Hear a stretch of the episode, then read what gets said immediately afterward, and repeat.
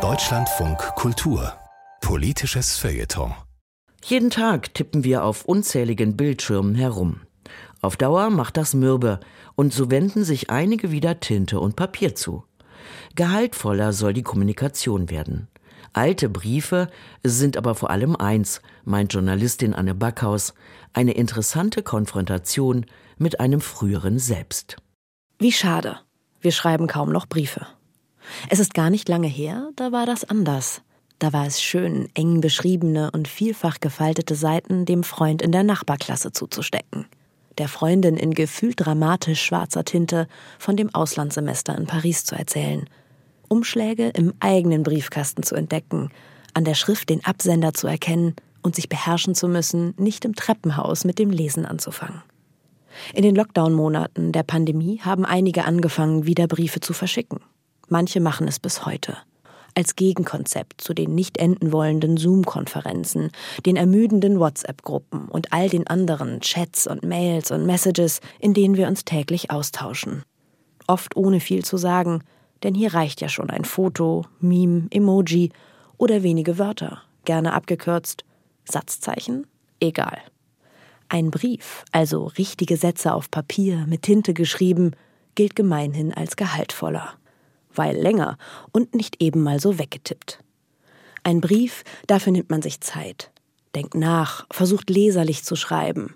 Man muss ihn verpacken, beschriften und versenden. Und all das bedeutet Mühe. Das Gegenteil von egal. Es ist so viel Aufwand, einen Brief zu schreiben, dass persönliche Post im Briefkasten automatisch eine Art Verneigung vor dem Empfänger ist. Er oder sie hält da etwas in der Hand, das sagt, du bist es wert die schriftliche Hinwendung zu anderen, sie ist aber immer auch eine zu uns selbst. Briefe sind ein guter Weg, die eigenen Gedanken zu sortieren, und zwar nicht, weil wir in der Schlange vor der Post endlich mal zum Nachdenken kommen. Nein, das Schreiben hilft. Ähnlich einer Therapeutin, die nur da ist und zuhört, verhält sich das Papier.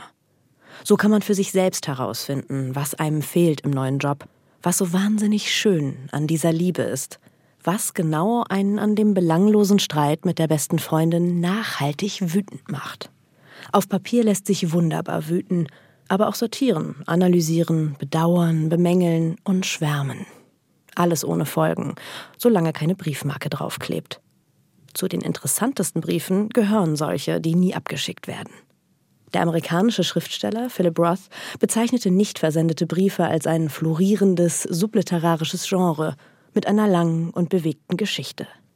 Findet man nach Jahren so ein viel zu ehrliches Schriftstück, das zu großem Erkenntnisgewinn geführt, aber aus gutem Grund nie mit anderen geteilt wurde, in einer Schublade wieder, nun, dann ist es ein wenig, als träfe man sein früheres Selbst. Gute Briefe stehen für Wahrhaftigkeit. Sie sind auf einzigartige Art intim und spiegeln gleichzeitig den Zeitgeist. Wie spannend. Und so verkaufen sich heute noch Briefwechsel in Buchform. Denn wenn sich da von 1957 bis 72 eine Ingeborg Bachmann mit einem Hans Magnus Enzensberger austauscht, beide berühmte Schriftsteller, geht es zwar um Poesie und Literaturbetrieb, aber ebenso um Persönliches. Augenküsse, schreibt Bachmann einmal als Abschied. Wahrlich ein Wort aus einem Brief. In den eigenen alten Briefkonversationen kann es hingegen überraschend viele peinliche Momente geben. Seitenweise die Falschen angehimmelt, ausführlich nicht wirklich Wichtiges erzählt, wo es ein paar Emojis getan hätten. Aber, und darauf kommt es vielleicht an, das kann durchaus lustig zu lesen sein.